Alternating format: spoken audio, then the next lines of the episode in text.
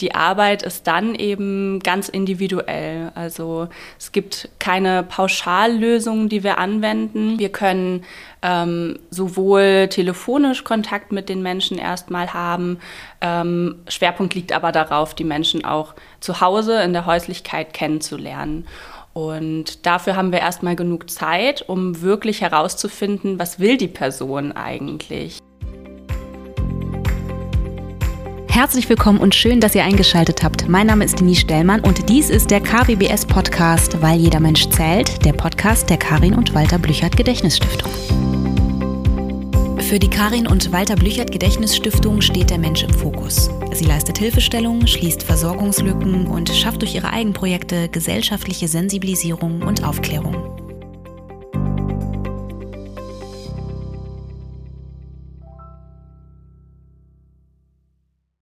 Einen wunderschönen guten Morgen und herzlich willkommen zu einer neuen Podcast-Folge. Ich sitze hier heute mit Marion und Alena. Wir haben vorher geprobt, dass ich es genau so sage. Von Q, äh, Q plus Alter.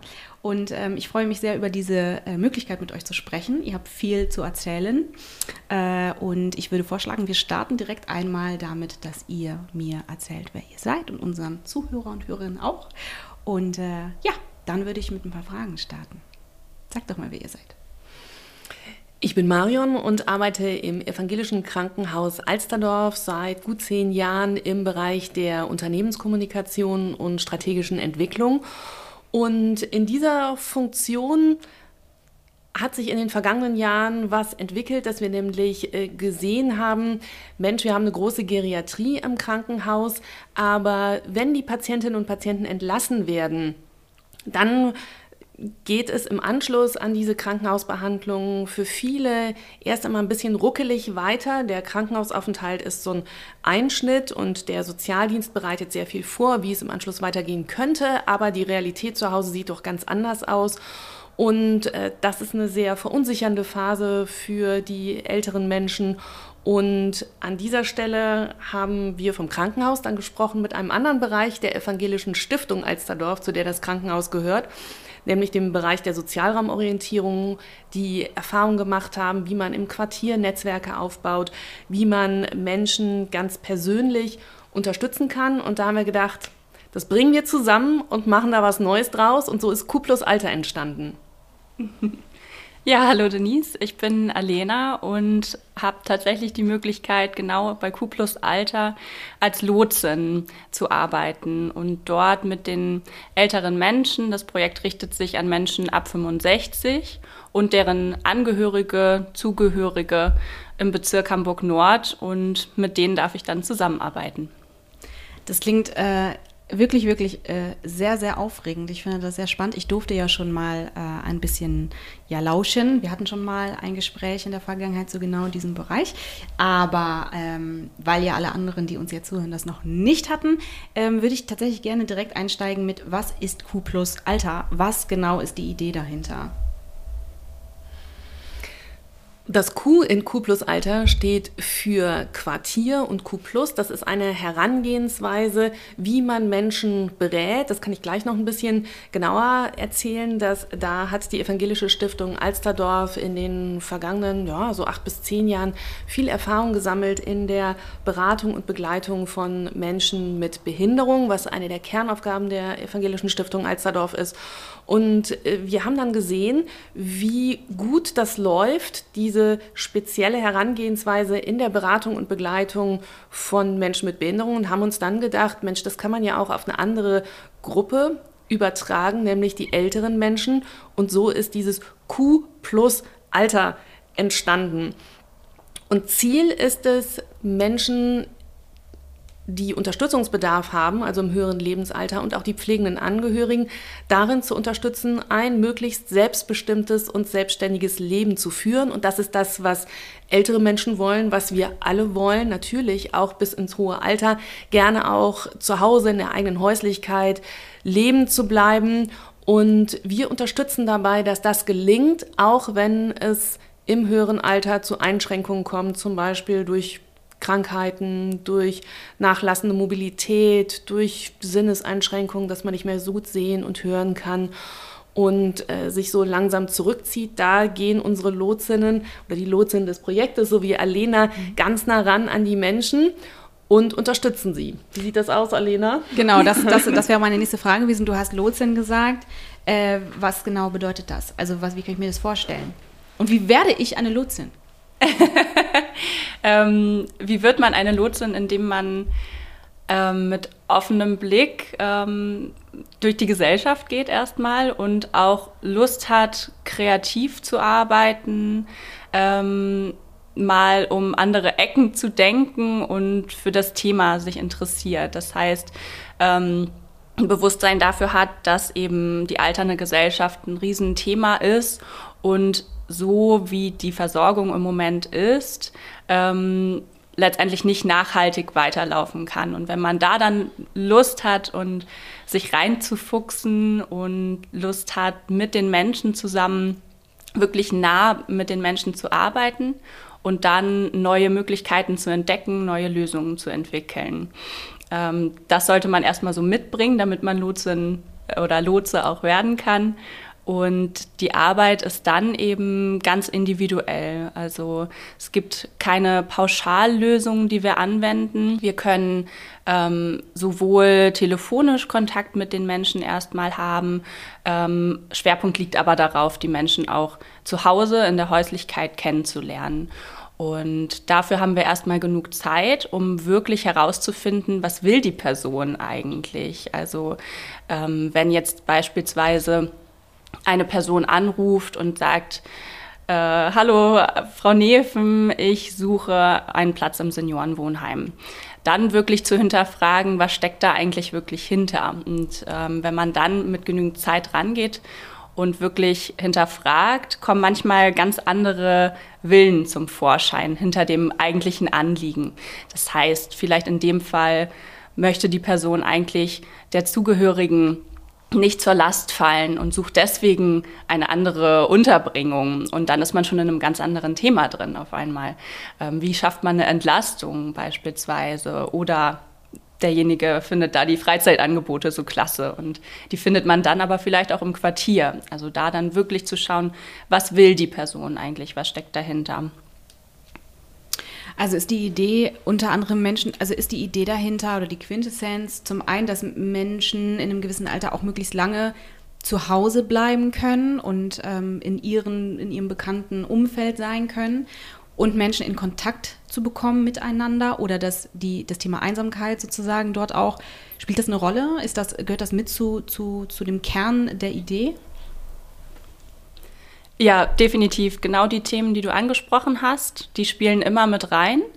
Ähm, gleichzeitig würde ich eine gewisse Einschränkung damit reinbringen, dass wir die Menschen darin stärken, was sie eigentlich selbst wollen. Und da gibt es auch kein Tabu. Das heißt, wir können auch Menschen kennenlernen, die auf einmal einen ganz anderen Lebensentwurf haben ähm, und das davon abweicht.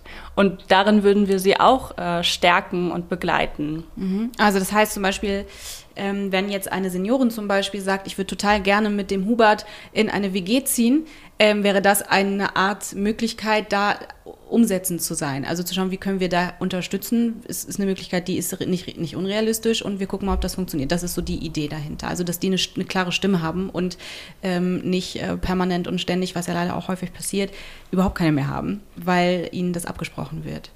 Genau, und auch die Möglichkeit dann ähm, das für möglich zu halten und mhm. nicht zu denken, ah, das geht sowieso nicht, sondern da genau reinzuspüren, was ist mir wichtig, was interessiert mich, wo ist meine Energie und was kann man da vielleicht auch möglich machen.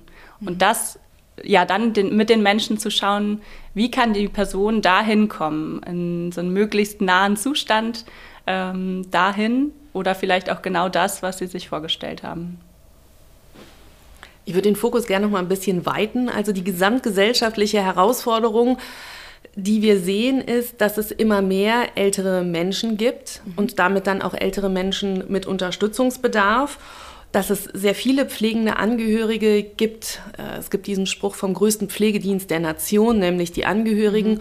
Und viele von denen sind echt am Limit und kurz vorm Zusammenbrechen. Dann stellen wir fest, dass wir begrenzte Ressourcen haben. Also zum einen finanziell die Mittel der Pflegeversicherung, das war auch immer schon nur als sogenannte Teilkaskoversicherung gedacht, also dass Menschen auch selbst was dazu zahlen müssen. Diese Belastung nehmen zu, auch die äh, insgesamt das Geld wird nicht unbedingt mehr, aber die Zahl der Menschen steigt. Wir haben die Herausforderung, dass in der Pflege ein Fachkräftemangel da ist, nicht nur im Krankenhaus, sondern auch bei ambulanten Pflegediensten. Und äh, dann sehen wir, es gibt zwar jede Menge Unterstützungsangebote, gerade in einer Großstadt wie Hamburg ist das wirklich toll, was es alles gibt, aber das, was da ist und das, was die Menschen ähm, brauchen, um ein gutes Unterstützungssetting zu haben, das findet nicht immer zum richtigen Zeitpunkt zueinander.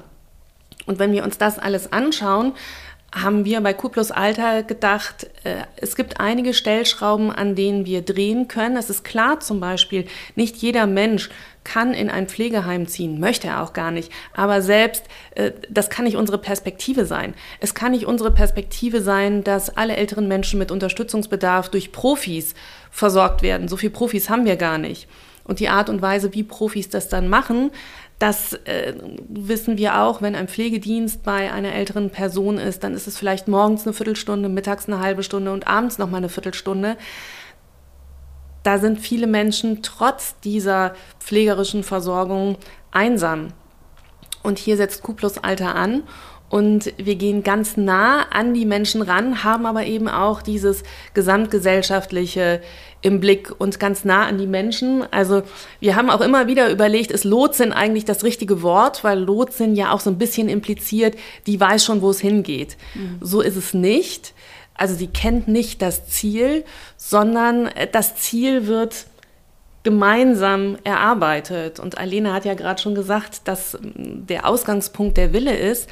Das ist gar nicht banal, denn häufig auch in unserem System wird nicht nach dem Willen gefragt, sondern man schaut den Menschen an, auch natürlich auch mit einem Profiblick und denkt dann, äh, der braucht jetzt das und das und dann wird das verordnet oder in die Wege geleitet, passt aber vielleicht gar nicht zum Menschen.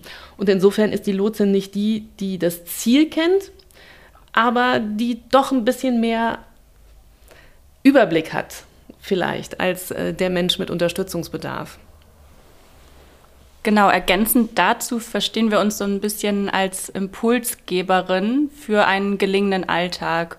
Und das mag ich unterstützen, dass eben der gelingende Alltag mehr bedeutet als eine Versorgung im, im Sinne, alles ist erledigt, was gebraucht wird, dann geht es der Person gut. Und mhm. wir sind eben auch an anderen Themen mit dran und schauen, was, äh, was will die Person wirklich. Mhm.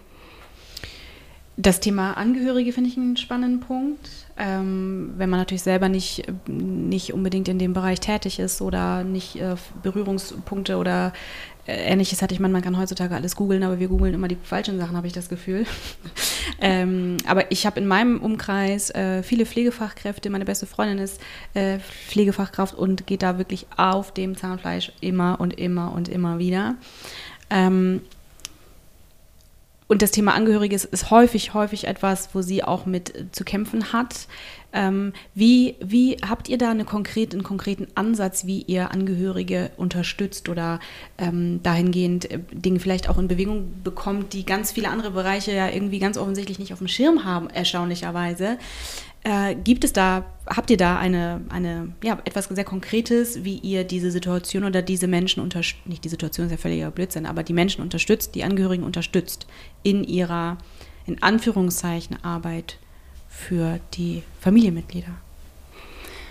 Ich finde, ein Grundstein unserer Arbeit ist erstmal auch Zuhören, dass die Menschen Raum dafür bekommen, ihre Sorgen anzusprechen und dann ist ein weiterer Pfeiler, den ich immer mit im Kopf habe, dass es niemals ohne die Person ist, um die es geht, ähm, sodass man Dialoge schafft. Und dahingehend dann auch schaut, das ist ein großer Bestandteil, so quasi die Netzwerkarbeit, würde ich das jetzt sagen, ähm, dass man Dialoge schafft zwischen den Menschen, die alle schon beteiligt sind im Unterstützungsarrangement des Menschen und dass die auch miteinander reden, miteinander absprechen, wer tut eigentlich was und ähm, da auch schon ein großer Teil ist, so parallel laufende äh, Dinge zu besprechen. Wer hat jetzt eigentlich welche Verantwortung? Wer macht eigentlich was? Und da sind schon mal Dialoge ganz wichtig, um die Angehörigen auch mit einzubeziehen und den Sorgen auch Raum zu geben. Und dann wirklich zu schauen, was gibt es vielleicht auch für unkonventionelle Unterstützung? Beispielsweise hat die Person schon mal drüber nachgedacht, die Nachbarin als Nachbarschaftshilfe einzutragen oder ähm, ja einfach drüber hinaus gedacht ähm, über diesen Gedanken, okay, ich hole einen Pflegedienst mit dazu und dann muss das erstmal ausreichen, sondern da den Blick zu weiten. Mhm. Und funktioniert das in der Umsetzung? Also wenn ich mir jetzt vorstelle, ich habe keine Ahnung, meine Mutter ist irgendwie 80 und ich bin überhaupt nicht geschult, ich habe keine Ahnung, wie das alles funktioniert. Reicht das dann in der sozusagen in der, in der Umsetzung zu sagen, wir gucken mal, was, was wir noch tun können oder bräuchte es nicht für mich persönlich eine Art Schulung, irgendetwas, wo ich auch lerne, wie das Ganze überhaupt funktioniert. Wie kann ich meine Mutter gut unterstützen, ähm, dass ich hier auch nichts falsch mache, wenn ich sie hebe oder, äh, oder, oder, oder, ja? Also das ist was, auch dafür gibt es ein Angebot, äh, Kurse für pflegende Angehörige und die Lotsin wüsste jetzt zum Beispiel, Alina liegt, dass es diese Angebote gibt und könnte die den pflegenden Angehörigen zum Beispiel vorstellen und vorschlagen. Was aber häufig ja auch eine Herausforderung ist, dass Angehörige, und wir bleiben mal bei deinem Beispiel, also die Tochter, und es gibt eine hochbetagte Mutter, die Tochter macht sich total Sorgen um die Mutter. Die hat Angst, dass die Mutter stürzt, dass sie dann äh, in ihrer Wohnung liegt und keiner sie findet. Und deswegen hätte die Tochter lieber, dass die Mutter in ein Pflegeheim zieht. Das ist das Interesse der Tochter. Mhm. Die Mutter will überhaupt nicht in ein Pflegeheim. Und äh, dann gibt es da Konflikte. Also alle wollen sozusagen das Beste, aber es ist ein richtiger Konflikt. Ich habe selbst mal eine ältere Dame in einem Pflegeheim besucht, wo genau diese Konstellation war. Sie war zu Hause gestürzt, äh, dann kam der, wurde sie ein bisschen später von der Nachbarin gefunden. Es ist dann soweit noch gut gegangen, aber für die Tochter war das so ein Stress, dass sie ge gesagt hat und sich auch durchgesetzt hat. Mutti, komm nach Hamburg in ein Pflegeheim. Da habe ich sie besucht und dann fing sie sofort an zu weinen und war ganz unglücklich mit dieser Situation. Sagte aber auch, naja, meine Tochter hat gesagt, das ist das Beste und ich möchte ja auch meiner hm, Tochter nicht zur Last fallen. Ich glaube, Alena, das sind Situationen, die du auch häufig erlebst als Lotsin und da, äh, ja, seid ihr auch drin geschult, das erstmal alles aufzunehmen und auch ernst zu nehmen. Wenn du sagst, ihr werdet darin geschult, die Lotsen und Lotsinnen. Wie kann ich mir das vorstellen? Also wie, wie, wie, sieht so eine Schulung aus? Und wir haben sehr viel, also wir reden über die Dinge, die, ähm, wie man diese Dinge umsetzen kann, was ihr so macht. Eine Ebene, die ich auch noch wirklich spannend finde, ist tatsächlich die emotionale. Ähm, aber dazu gleich einmal. Aber genau, jetzt erstmal, wie, wie sieht so eine Schulung aus?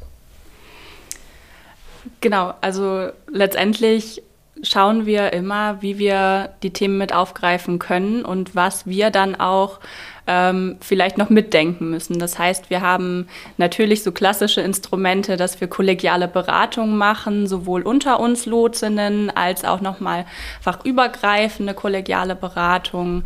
Wir können jeden unserer NetzwerkpartnerInnen der Quartiere mit dazu holen zu einem Austausch und dann individuell schauen, an welchem Thema sind wir gerade dran, was sehen wir in den Stadtteilen was sehen aber auch die anderen Professionen gerade für Themen, dass wir da dann auch wieder schauen, in welchem Format kann man das gut machen? Ist es ein gemeinsamer Workshop oder eine Fortbildung speziell beispielsweise zu Motivational Interviewing oder, oder, oder? Ja, ich glaube, das darf man gar nicht unterschätzen, wie wichtig es ist, dass äh, die Lotsinnen wirklich nach dem Willen fragen. Mhm. Also ganz häufig gibt es ja ein Anliegen, mit dem jemand kommt, auch in eine Beratungsstelle oder so und sagt, ich möchte das und das. Und dann aber das nicht für bare Münze zu nehmen. Alena hatte eben das Beispiel vom Pflegeheim und dann nicht drauf anzuspringen und zu sagen, so hier sind die zehn Pflegeheime in ihrer Nähe und da sind die mhm. Wartelisten so und so und die Zimmer sind so und so und haben Blick zum Garten oder so, sondern einen Schritt zurückzutreten und zu fragen, warum ist Ihnen das wichtig? Was wollen sie sozusagen, den Willen zu erkunden. Und das ist gar nicht so leicht. Also wenn wir uns selber mal befragen, ganz ernsthaft, äh, was will ich im Leben, wie will ich leben, haben wir ja auch nicht einfach so eine Antwort äh, parat. Und bei älteren Menschen ist es genauso. Und äh, da ist man ja auch in, in Dilemmata. Also, dass man das eine will, aber das andere auch. Mhm. Und die, die Lotsin ist dann an der Seite des Menschen und mit der Art der Gesprächsführung und auch das wirklich ernst zu nehmen, was der Mensch sagt. Und das klingt so banal, aber äh, ist es dann im Tun doch nicht. Das ist was ganz Besonderes. Und so entsteht dann ein Vertrauensverhältnis. Du hast gerade die emotionale Ebene angesprochen. Dann kann ich mich öffnen und äh, dann kann ich vielleicht als älterer Mensch auch wirklich meinen Sorgen Ausdruck geben. Also wir haben so, so erzählen die Lotsen aus ihrer Arbeit zum Beispiel Menschen, denen es peinlich ist, mit einem Rollator rauszugehen. Oder eine Frau mochte nicht mehr gerne rausgehen, weil sie sich für ihre Zähne geschämt hat. Und in der Begleitung durch die Lotsin durfte das angesprochen werden und dann wurde auch ein Zahnarzttermin vereinbart. Dann ist das sozusagen in Ordnung gekommen. Das war wie so ein, ähm, ja, so ein Punkt, wo dann ganz viele andere Dinge auch ins Rollen gekommen sind. Und die Lotsin hat die Zeit und die Ruhe und auch die Professionalität genau so zu fragen, dass man an diese Punkte kommt. Und das, glauben wir, ist einer der Erfolgsfaktoren, warum es dann tatsächlich gelingt, Unterstützungssettings äh, aufzubauen, die auch nachhaltiger sind, weil es wirklich äh, am Willen des Menschen dran ist. Die ich stelle mir das auch wirklich schwierig vor, ne? wenn, wenn, wenn da so innere Konflikte herrschen, wie zum Beispiel, ich möchte super gerne bei mir zu Hause wohnen bleiben, aber meine Kinder, ähm, die, die schlafen nicht gut, weil sie Angst haben und Sorge, dass es mir, dass ich stürze. Das ist natürlich ein super, super Konflikt. Ne? Kann ich, das ist schon schwierig, das auch auseinanderzuknoten, könnte ich mir vorstellen. Und da so viel Vertrauen zu platzieren bei beiden, ähm, dass man es zumindest mal versucht, äh, umzudenken und zu schauen, es gibt vielleicht ja auch eine Möglichkeit, wie es beiden gut geht. Ne? Ich könnte mir auch vorstellen, wenn wir so eine Mutter-Tochter, ähm, so ein Mutter-Tochter-Beispiel nehmen, ist natürlich die Mutter auch immer noch Mutter und wahrscheinlich ganz doll damit beschäftigt, ähm, möglichst alles Schwere von dem Kind äh, ja, fernzuhalten und im Zweifel vielleicht auch sich selbst. Ne? Da wären wir äh, im Prinzip auch. Äh, möchtest du vorhin noch was sagen, Alena? Nein. Nee. also, wie du hattest gerade so ja, eingeleitet. Wie würdest du dann vorgehen? Also wie führst du dann das Gespräch mit Tochter und Mutter? Ähm, ich würde das Gespräch natürlich auf jeden Fall gemeinsam mit beiden führen und beiden wirklich Raum geben, ihre Sorgen, ihre Gedanken zu platzieren und dann gemeinsam zu überlegen, welche Möglichkeiten gibt es und vielleicht zu schauen, wir setzen uns jetzt erstmal einen Zeitraum, wo wir gewisse Dinge ausprobieren und dann immer noch mal wieder in die Reflexion gehen. Und das ist eben auch eine totale Qualität in unserer Arbeit, dass wir eben die Möglichkeit haben, äh, Menschen prozesshaft zu begleiten. Und äh, du hattest vorhin auch so Ambivalenzen angesprochen, die man hat. Und gerade im Verlauf über längere Zeit ähm, hat man die Möglichkeit, da immer wieder reinzuspüren und auch mal Ansichten oder Gedanken zu verändern. Also dass da auch Raum für ist, dass man eben nicht nur ein Einzelgespräch hat und dann muss man damit weiterschauen, sondern auch sagen, okay, irgendwie ist das gerade gar nicht mehr relevant. Mein Fokus ist gerade woanders. Lass uns da mal schauen. Ich habe in den letzten Jahren häufiger bemerkt, ähm, was das Thema Altern mit mir macht, also mein eigenes tatsächlich auch. Und das äh, schiebt natürlich den Fokus auch noch mal weiter raus. Ähm, ich glaube, das ist im besten Fall auch so ein bisschen der Lauf der Dinge, dass äh, es eine Zeit gibt, in der äh, man sich selbst dieses Thema anders anschaut. Denn wir werden im besten Fall ja alle alt. Umso absurder finde ich es, dass wir ge gesellschaftlich so eine Bruchlandung dahinlegen in dem Thema. Ähm, ich finde es auch extrem respektlos, wenn ich mir überlege, dass dann ein Mensch irgendwie, ähm, und das ist ja jetzt noch eine Generation, die wirklich auch viel gesehen und erlebt hat, dass wir es nicht mal schaffen, es nicht mal versuchen, ja, also die Großen, die wirklich Entscheidungen treffen könnten, ja, dass die, die sich dahinstellen und es passiert nichts. Und das ist, finde ich, auf unglaublich vielen Ebenen verletzend, respektlos, falsch. Äh, und es müsste, dass es denen damit nicht schlecht geht, verstehe ich nicht. Aber gut, anderes Thema. Ähm, die emotionale Ebene ist etwas, was, warum ich das sage. Ähm, ich habe immer wieder ähm, erlebt, dass, ähm, also zum Beispiel in dem Haus, in dem ich lebe, hat sehr, sehr lange eine sehr alte Frau gelebt. Die hat die ganze Nacht Titanic geguckt in einer Lautstärke, das könnt ihr euch nicht vorstellen. Ähm, die Nachbarn waren maximal genervt. Das war wirklich, also wirklich, wirklich für viele, wirklich konnten nicht schlafen, ne? weil das war so unendlich laut. Ähm, der Vermieter hat alles versucht, hat ihr Kopfhörer sogar gekauft. Ähm, nichts hat funktioniert. Ähm, ich war ja dahingehend relativ entspannt, weil ich es aber auch nicht so gehört habe. Ich habe oben gewohnt, ich habe das auch gehört, aber eben nicht so laut, wie die zum Beispiel da drunter gelebt haben. Und ähm, das fand ich eine hoch, hoch schwierige Situation, weil sie wohnt seit 50 Jahren in dieser Wohnung. Ähm, sie hat da mit ihrem Kind und ihrem Mann gelebt. Der Mann ist längst verstorben. Ähm, Sie braucht Titanic wahrscheinlich als Ritual, das etwas, was für sie, was ihr Sicherheit gibt. Sie hat ja niemand, auch niemand mehr gehabt, so das ähm, muss man einfach auch sagen. Ähm, und diese Gewohnheit zu verändern war nicht möglich. Das war nicht möglich. Und das wäre eine Situation zum Beispiel gewesen, da hätte ich sehr gerne jemanden von außen gehabt, der schaut, wie können wir es lösen. Ähm, und wie können wir auch einen Zugang schaffen da? Vielleicht auch mit, mit einer Frau, die ähm, alt ist und die auch wirklich die Dinge ganz anders an, an vielen Stellen auch nie, gar nicht mehr so wahrnehmen kann. Ähm, die hatte ganz helle Momente und dann hatte sie nicht so helle Momente. Und mit hell meine ich nicht jetzt dumm oder klug, sondern sie konnte sich nicht immer an alles erinnern. Ne? Und das fand ich hochschwierig. Ähm, und was aber auch spannend an dieser Frau war, dass sie, ähm, die war sehr lustig auch, also die hatte einen Humor und ich kann mich daran erinnern, dass sie immer gesagt hat, ich möchte noch nicht sterben, ich hänge am Leben. Äh, und man konnte aber wirklich zugucken, wie sie abbaut. Die wurde immer dünner, dann konnte sie, die, die hat fast, die hat so schlecht geatmet. Ähm, das Einzige, was ich, und ich habe mich immer gefragt, was kann ich konkret machen jetzt hier in dieser Situation? Und alles, was ich wirklich, wirklich machen, vielleicht nicht alles, aber was ich machen konnte, war Zeit. Mich dahinstellen und ihr anderthalb Stunden zuhören, wie sie mir zum 200. Mal dieselbe Geschichte erzählt. Ähm, und nicht zu sagen, boah, ich habe jetzt aber auch hier wirklich keine Zeit mehr. Äh, und ich habe immer versucht, sehr respektvoll damit umzugehen, obwohl ich auch manchmal dachte, puh, ich habe das jetzt echt schon oft gehört. So. Aber ich dachte mir, mein Gott, was, was sind denn diese anderthalb Stunden? Also dann hörst du halt jetzt mal zu. Und dann ist sie plötzlich äh, verschwunden und war im Krankenhaus. Und ähm, da habe ich sie besucht. Und das, was ich da gesehen habe, war so ziemlich das Traurigste, was ich jemals in meinem Leben gesehen habe. Und ich habe schon einiges gesehen. Aber diese, man kommt da rein in diese, auf diese Station und es ist kein Leben mehr da. Es ist, da ist nichts. Da gab es keine Farbe. Ähm, es, war, es wirkte wie ein Abstellgleis. Es war todtraurig, im wahrsten Sinne todtraurig dort. Die einzige Frau, die man dort gehört hat, war sie.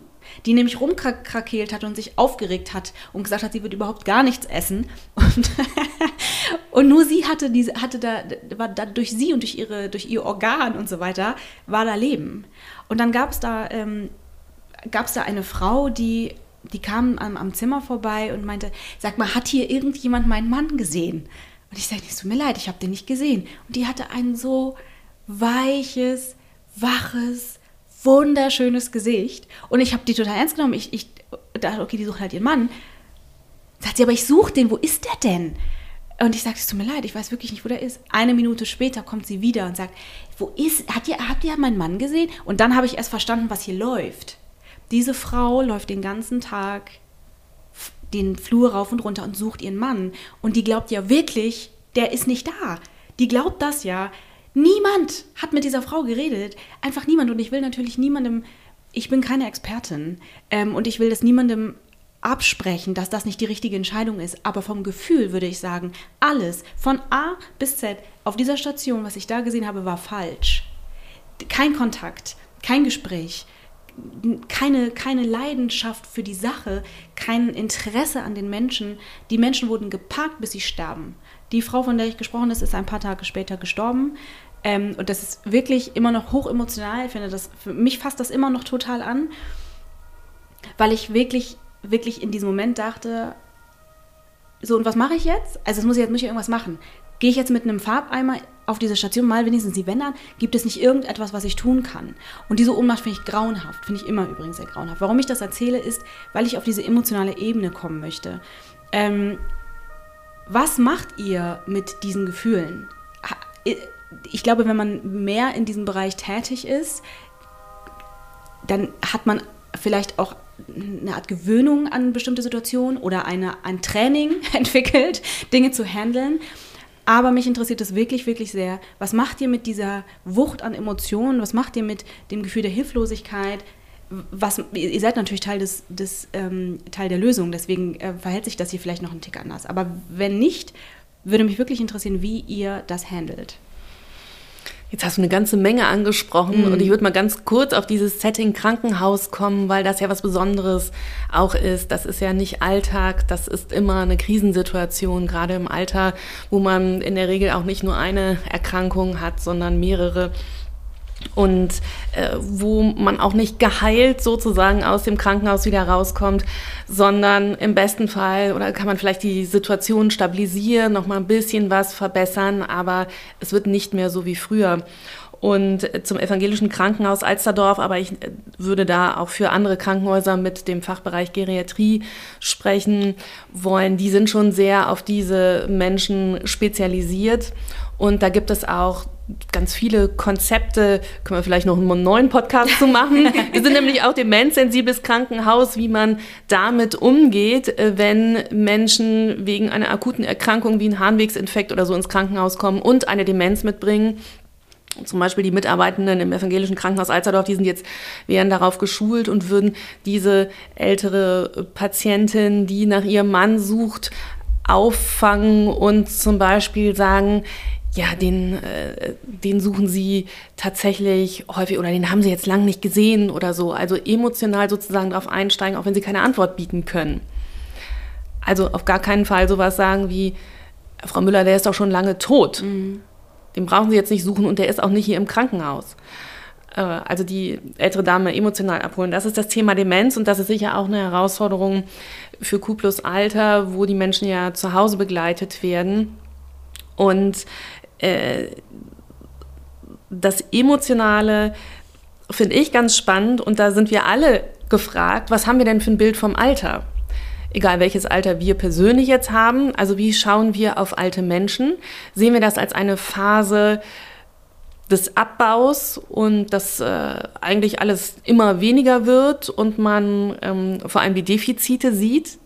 Oder schaut man drauf und versucht, was zu finden, was noch gut geht. Und für die alten Menschen selbst ist es auch eine Herausforderung. Stelle ich mich diesem Thema, es gibt ja diesen Spruch, alle wollen alt werden, aber keiner will alt sein. Mhm. Wie geht denn alt sein? Mhm. Also alt sein bedeutet, dass ich mich von bestimmten Fähigkeiten auch verabschieden muss, dass ich mich von Menschen verabschieden muss, aus dem Freundeskreis, die sterben. Da äh, so wie man in den 20ern oder 30ern vielleicht auf eine Reihe von Hochzeiten im Jahr geht, geht man in den 80ern, 90ern auf eine Reihe von Beerdigungen.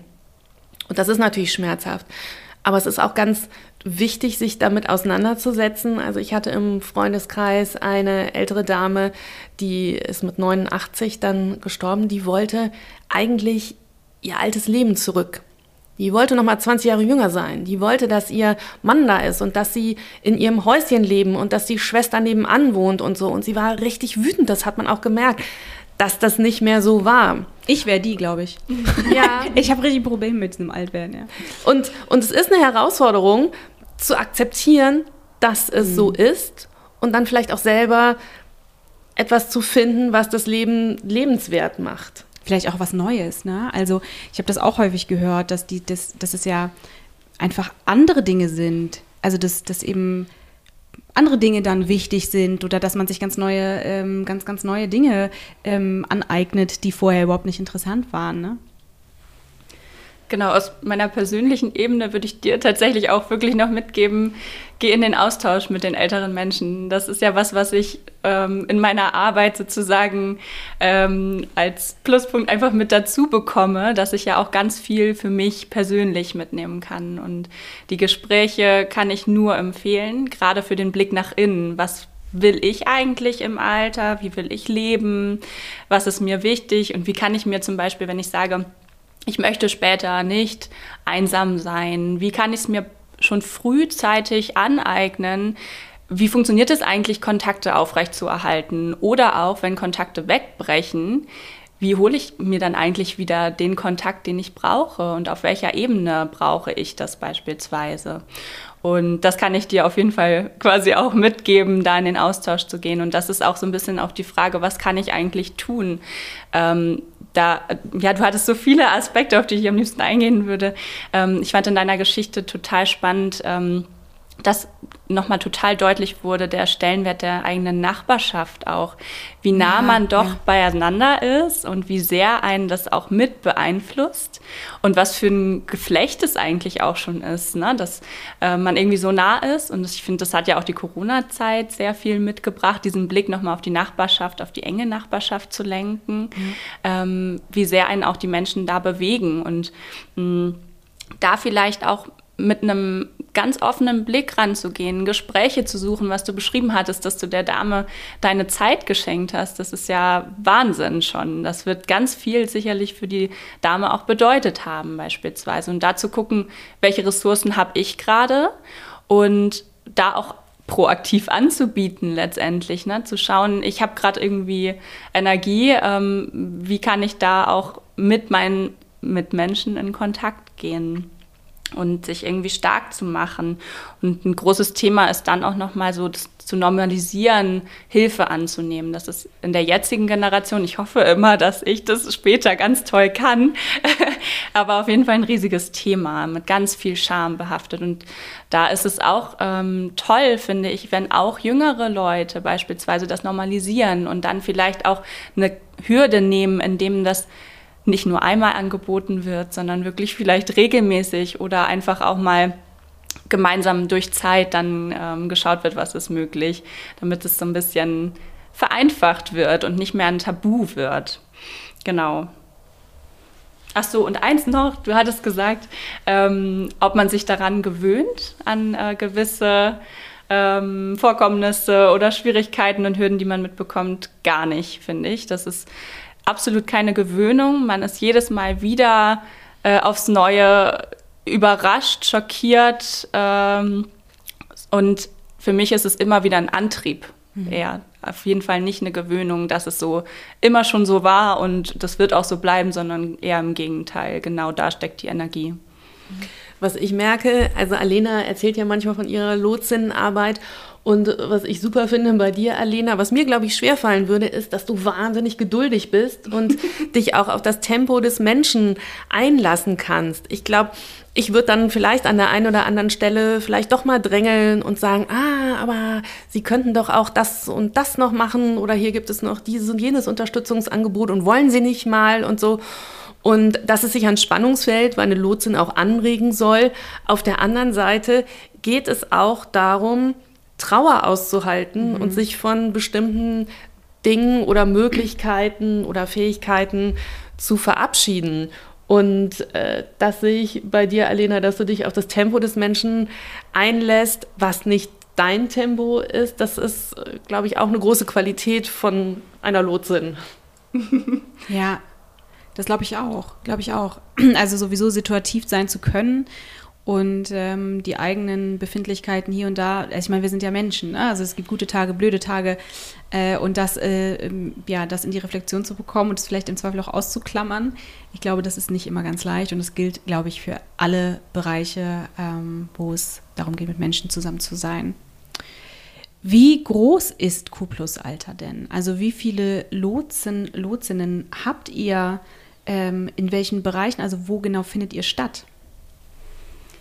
Wir finden im Bezirk Hamburg Nord statt. Ähm, gleichzeitig muss man auch sagen, es kamen auch viele Kontakte auch über den Bezirk Nord hinaus zustande wir haben dann manchmal geschaut, was li liegt vielleicht noch im Bereich mit drin, kann man noch ähm, so ein bisschen chinchen, aber wir haben den Bezirk Nord eben sozusagen als Zuständigkeit erstmal und haben dann dadurch, dass wir in den verschiedenen Stadtteilen ähm, wirklich stadtteilbezogen arbeiten wollen, uns überlegt, dass wir die Stadtteile ein bisschen aufteilen sodass gewisse Zuständigkeiten zwischen den jeweiligen Lotsen dann nochmal vorhanden sind, damit man wirklich im Stadtteil sein kann. Ich habe beispielsweise auch ein Büro ähm, in einer Kirchengemeinde, weil ich in Winterhude tätig bin, ähm, da, was ich dort eben mir mit einem Pastor beispielsweise teile, damit ich auch vor Ort sein kann. Und insgesamt sind wir quasi vier Lotsinnen und ähm, ja, teilen uns das dann auf. Das war ganz wichtig für uns, als wir das Projekt aufgesetzt haben, zu überlegen, was ist denn ein guter Raum. Also wir können mit den Fördermitteln vier Lotsinnen finanzieren und das Q in Q plus Alter, wie ja gesagt, das steht für Quartier. Und das bedeutet auch, dass man den Raum so wählen muss, dass die Lotsin auch eine Chance hat, die Player im Quartier wirklich kennenzulernen. Also dass sie weiß, wo gibt's den Mittagstisch, wo gibt's die Nachbarschaftshilfe, was, welche ehrenamtlichen Angebote gibt es in der Kirchengemeinde und so. Das heißt, da braucht man schon eine lokale Verankerung. Und äh, für die vielleicht, die nicht aus Hamburg kommen, also Bezirk Nord, das ist schon eine große Einheit. Das sind um die 300.000 Einwohnerinnen und Einwohner. Und äh, um mehr, um die 60.000 sind 65 plus. Also das ist eine, eine größere Einheit, größer als manche kleinere Stadt. Und wir wollen auch ganz gezielt mit den Institutionen vor Ort zusammenarbeiten und auch mit der Politik. Denn die Politik hat zum Beispiel die Herausforderung, demografiefeste Quartiere zu schaffen. Also was kann Politik und Bezirkspolitik eigentlich tun, damit alte Menschen in ihrem Bezirk gut wohnen können? Äh, wir haben ganz viele Kontakte auch zur Wohnungswirtschaft. Äh, Hausmeister in größeren Anlagen kontaktieren auch die Lotsen. Also das sind es geht viel über persönliche Beziehungen, also weil man weiß, welche Organisationen es im Stadtteil, im Viertel, im Quartier, im Bezirk gibt und damit spielt die Lotsin sozusagen, also hat immer sehr verschiedene Bälle in der Hand, wenn wir jetzt mal das Bild des Jonglierens nehmen und kann dann ganz kreativ gucken, welche dieser Aspekte dieser Bälle sie mit ins Spiel bringt. Und was eine ganz tolle Sache ist, dass, die, dass das Projekt finanziert wird von verschiedenen Stiftungen, darunter die Karl und Walter Blüchert Gedächtnisstiftung, auch die Nordmetall Stiftung und die Hohmann Stiftung aus Hamburg sind mit dabei und jetzt in der ersten Förderphase die Scala Initiative. Und was besonders ist an dieser Förderung, ist, äh, dass sie den Lotsinnen eine wirklich unabhängige Beratung ermöglicht. Sie sind nicht im Gesundheitswesen verankert. Das haben wir vor Beginn des Projektes probiert, ob man das an der Krankenversicherung oder der Pflegeversicherung andocken kann. Mhm. Wir haben probiert, das im Bereich Prävention zu platzieren und modellhaft auch äh, zu finanzieren. Und äh, das ist besonders, also ganz viele Leute sehen sofort den präventiven Aspekt den das Projekt hat, nämlich wenn ein Unterstützungssetting wirklich nachhaltig aufgestellt ist, dann ähm, verschlechtert sich die Situation vielleicht nicht so schnell und es wird nicht mehr Profipflege benötigt und so.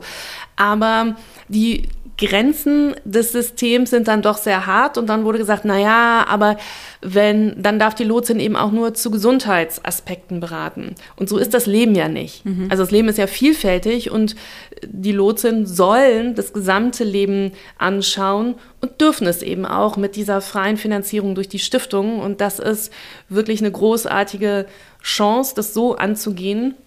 Und wir haben es dann auch evaluieren lassen. Denn äh, wir wollen ja nicht nur Gutes beabsichtigen, sondern möglichst auch nachweisen, dass die Ideen, die wir haben, auch wirken. Und äh, das liegt jetzt gerade aktuell vor. Also wir haben äh, jetzt in dieser Woche, wenn der Podcast rauskommt, auch unser Symposium zum Abschluss der ersten Förderphase.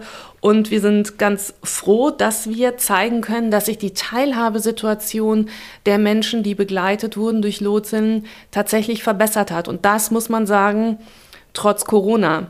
Mhm. Denn äh, gerade die Pandemie hat ja ältere Menschen extrem betroffen. Zum einen, dass sie ja. im ersten Jahr zu Hause geblieben sind und, und nicht rausgehen sollten und ganz viele der Unterstützungsangebote dicht gemacht haben. Mhm. Also so äh, Orte wie eine Tagespflege, die auch eine Entlastung für pflegende Angehörige gewesen wäre, haben dicht gemacht. Das heißt, für diese Zielgruppe war es eigentlich äh, Wahnsinn, was passiert ist. Ja, sie haben sich nicht infiziert mit Corona im besten Fall, aber ganz viele andere Aspekte haben ihr Leben voll und auch massiv verschlechtert. Verschlechtert, also genau. Also total verschlechtert. Die haben ganz, ganz doll abgebaut teilweise, weil es überhaupt keine Möglichkeiten mehr gab, in Kontakt zu gehen auch. Ne? Also das, das weiß ich natürlich aus der Arbeit meiner Freundin. Ähm, aber das, das hat sie immer wieder gesagt, die bauen ab. Das, das geht so schnell hier jetzt. Ähm, also war es auf einer anderen Ebene einfach auch eine Katastrophe, muss man sagen. Ne? Genau, und äh, da hat uns halt die Pandemie getroffen. Äh, die Ergebnisse hätten wie auch immer anders ausgesehen, wenn, äh, ähm, wenn die Pandemie nicht losgegangen wäre. Aber das Tolle ist, wir trotz Pandemie, Beschränkungen, konnten wir zeigen, dass sich die Teilhabesituation und auch die Lebensqualität der Menschen verbessert hat. Und das, vielleicht fällt dir da, also kannst du auch noch ein Beispiel erzählen, Alena, ähm, haben die Lotsinnen halt auch die Freiheit und den Auftrag zu gucken, wenn das eine nicht geht, was geht denn dann? Worauf kann ich zurückgreifen? Genau, tatsächlich ähm, fällt mir dazu dann beispielsweise auch ein, dass wir ähm, in der Arbeit dann eben auch die Möglichkeit haben, auch bei Rückschlägen mit an der Seite sein zu können. Also ähm, wenn jetzt beispielsweise das Thema Einkaufshilfe in der Corona-Zeit war, ähm, okay, der Pflegegrad wurde abgelehnt, äh, ich kann das jetzt nicht einfach über einen Pflegedienst machen was für Möglichkeiten habe ich? Ich habe äh, bei der Kirchengemeinde angerufen, also jetzt aus Sicht der älteren Dame, wo ich auch immer zum Seniorentreffen gegangen bin. Da geht im Moment gar nichts. Was bleibt mir da noch? Eigentlich, ich sehe keine Möglichkeit. Ähm, NachbarInnen haben vielleicht keine Zeit oder da besteht kein Kontakt und, und, und. Und da eben mit bei zu sein. Und dann hatte ich zum Beispiel eine Dame, die ähm, genau, die habe ich kennengelernt und dann hat die eine Einkaufshilfe gesucht und dann dafür zum Beispiel sich rangewagt an das Nachbarschaftsportal nebenan.de, wo eben ganz viel Solidarität zu spüren war. Und dann haben vielleicht drei Anläufe auch nicht funktioniert und auf einmal kam Schwung und da auch dran zu bleiben und mhm.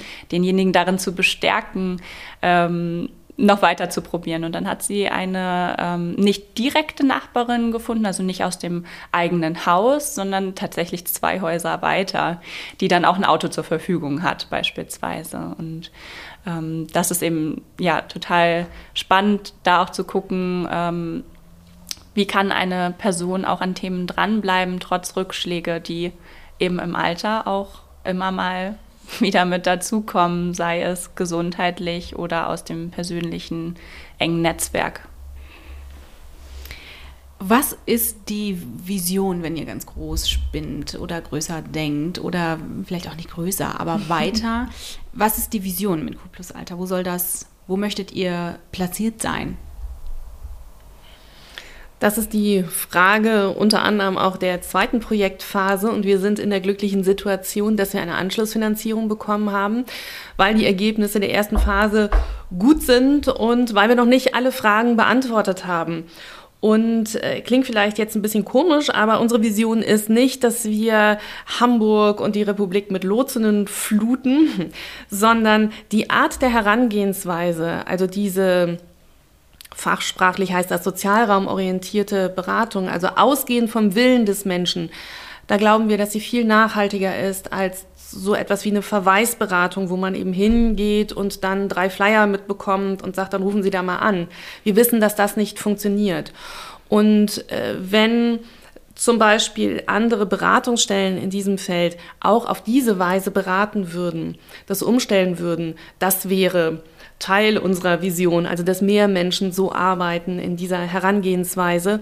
Und äh, wir glauben schon auch, dass die Lotsinnenfunktion eine ganz wichtige ist. Wir haben auch die Erfahrung gemacht, nicht jeder, der die Lotsin anruft, der braucht gleich eine Begleitung über mehrere Treffen. Also äh, manchmal reicht auch eine Beratung über zwei, drei Gespräche und andere Begleitungen dauern dann länger.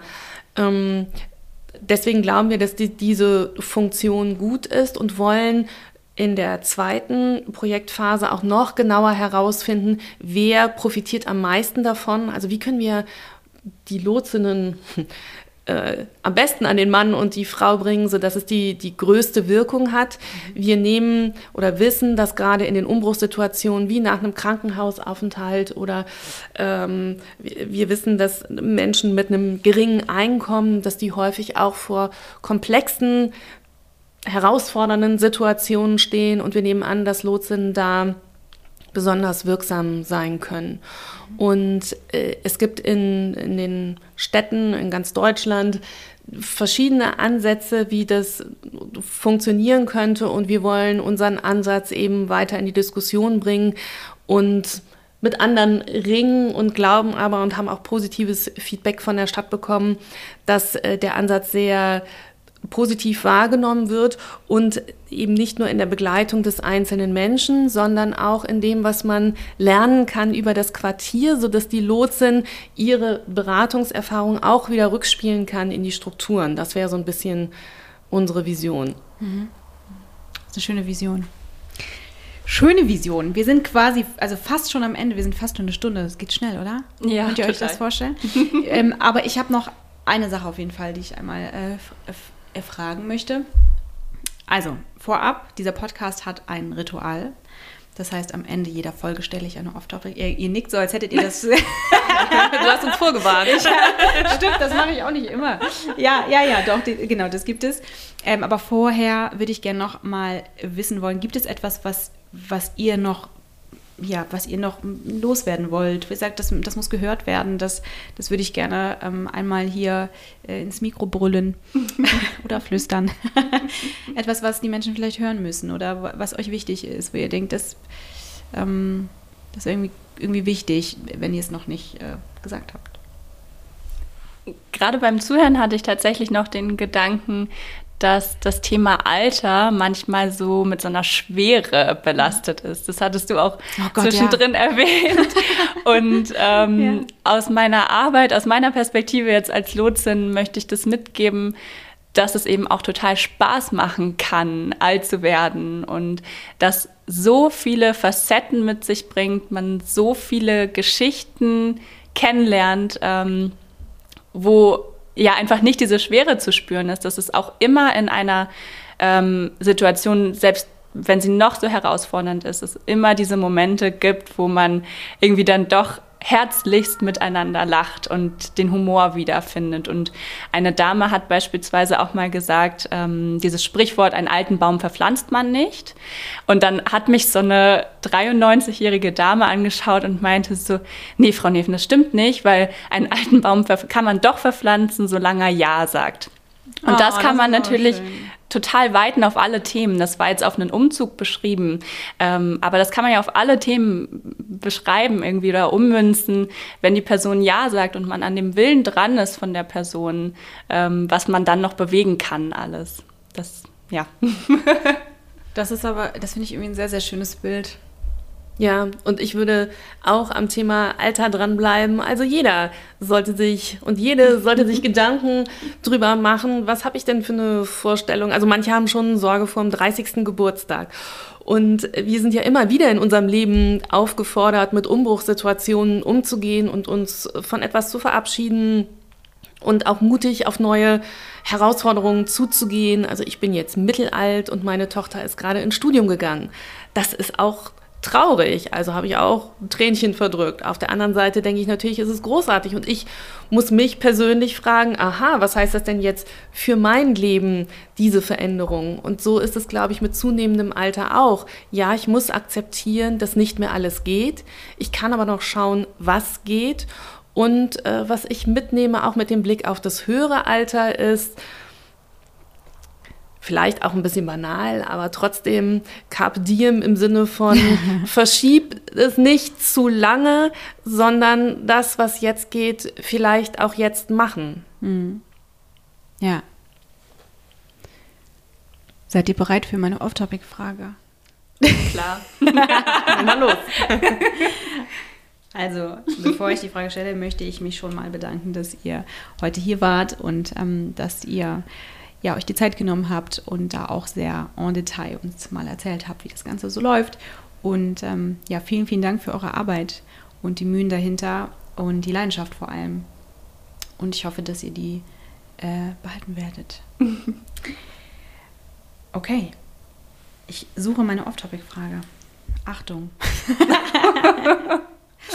okay, das ist für beide, ja, aber ja. Ähm, ja.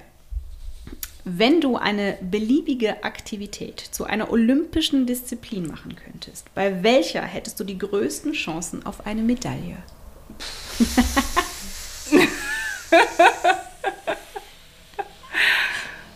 das machen immer alle. Alle sind erstmal so. Ja. Boah, die ist nicht nur off-topic, die ist off-off-topic. das ist also, der, das ist der, hat Sinn. Ja, ich habe tatsächlich die Schwierigkeit, dass meine absolute Lieblingssportart gerade olympische Disziplin geworden ist. ah, okay. Aber es kann ja auch Nein. etwas nicht sportmäßiges ähm, sein, sowas wie, keine Ahnung, Schokoladeneis essen oder so. Mm. Ja, stimmt, damit man Siegerin der Herzen wird. hm.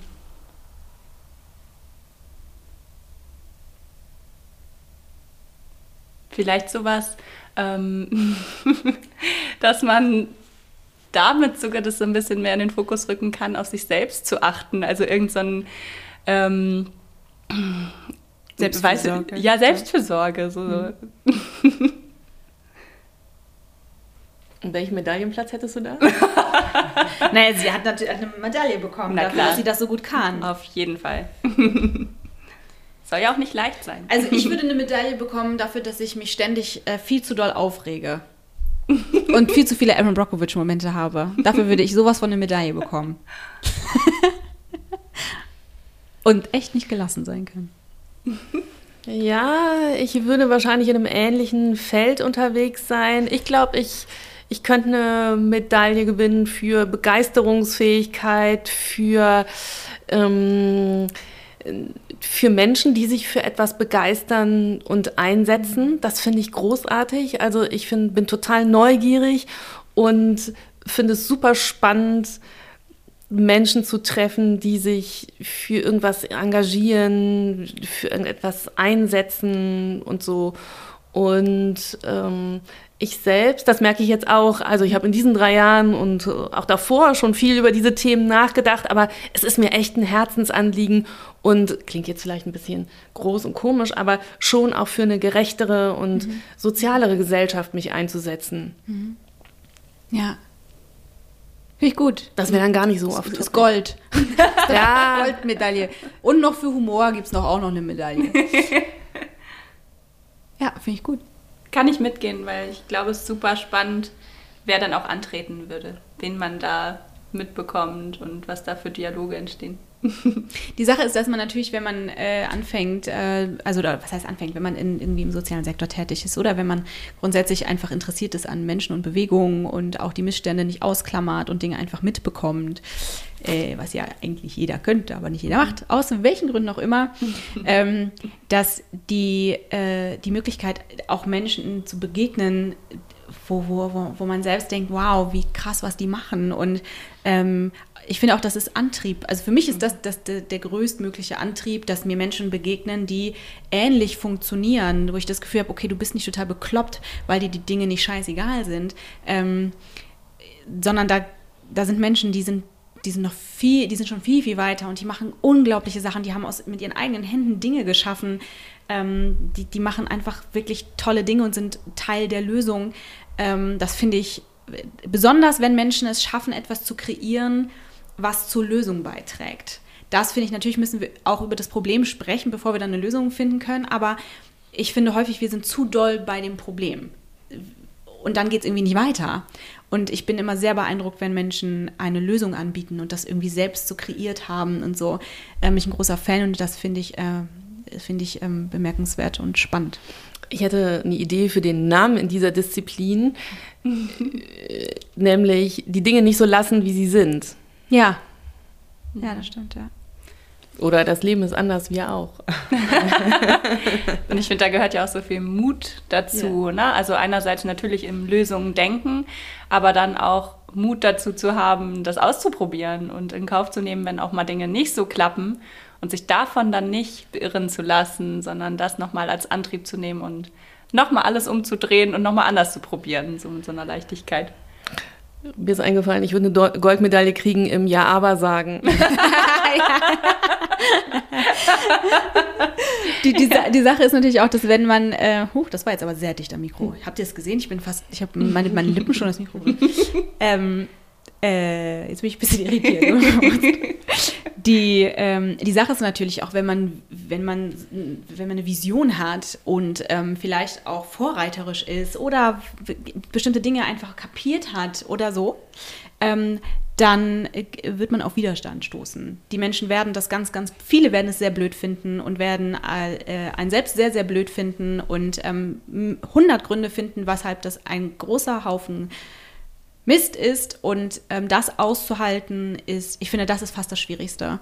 Also diesen Widerstand auszuhalten, dass Mensch oder dass, dass diese Wertung von anderen, dass das, was du glaubst, was wichtig ist, was in Bewegung gehört, dass das eigentlich Quatsch ist. Und man kann es auch übertreiben. Und jetzt komm mal wieder runter. Und ähm, das finde ich am schwierigsten. Ich finde die, die, die Bewegung dahin und das ganze, die ganze Power, die es braucht und die, die Hilfe, die es braucht und diese Hilfe zu finden und so weiter, das ist für mich in meiner Arbeit immer das kleinste Problem. Das größte Problem ist der Widerstand.